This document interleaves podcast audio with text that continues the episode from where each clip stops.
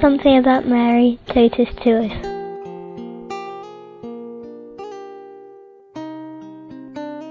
My name's Claire and I'm from England and Mary, the Mother of God, to me is my spiritual mother whom I love very much and I try and pray the rosary every day.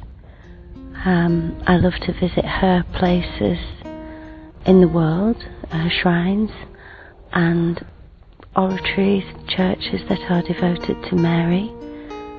Um, I feel a lot of help from Mary on a daily basis, and I try to offer my work to be pleasing to God through Mary.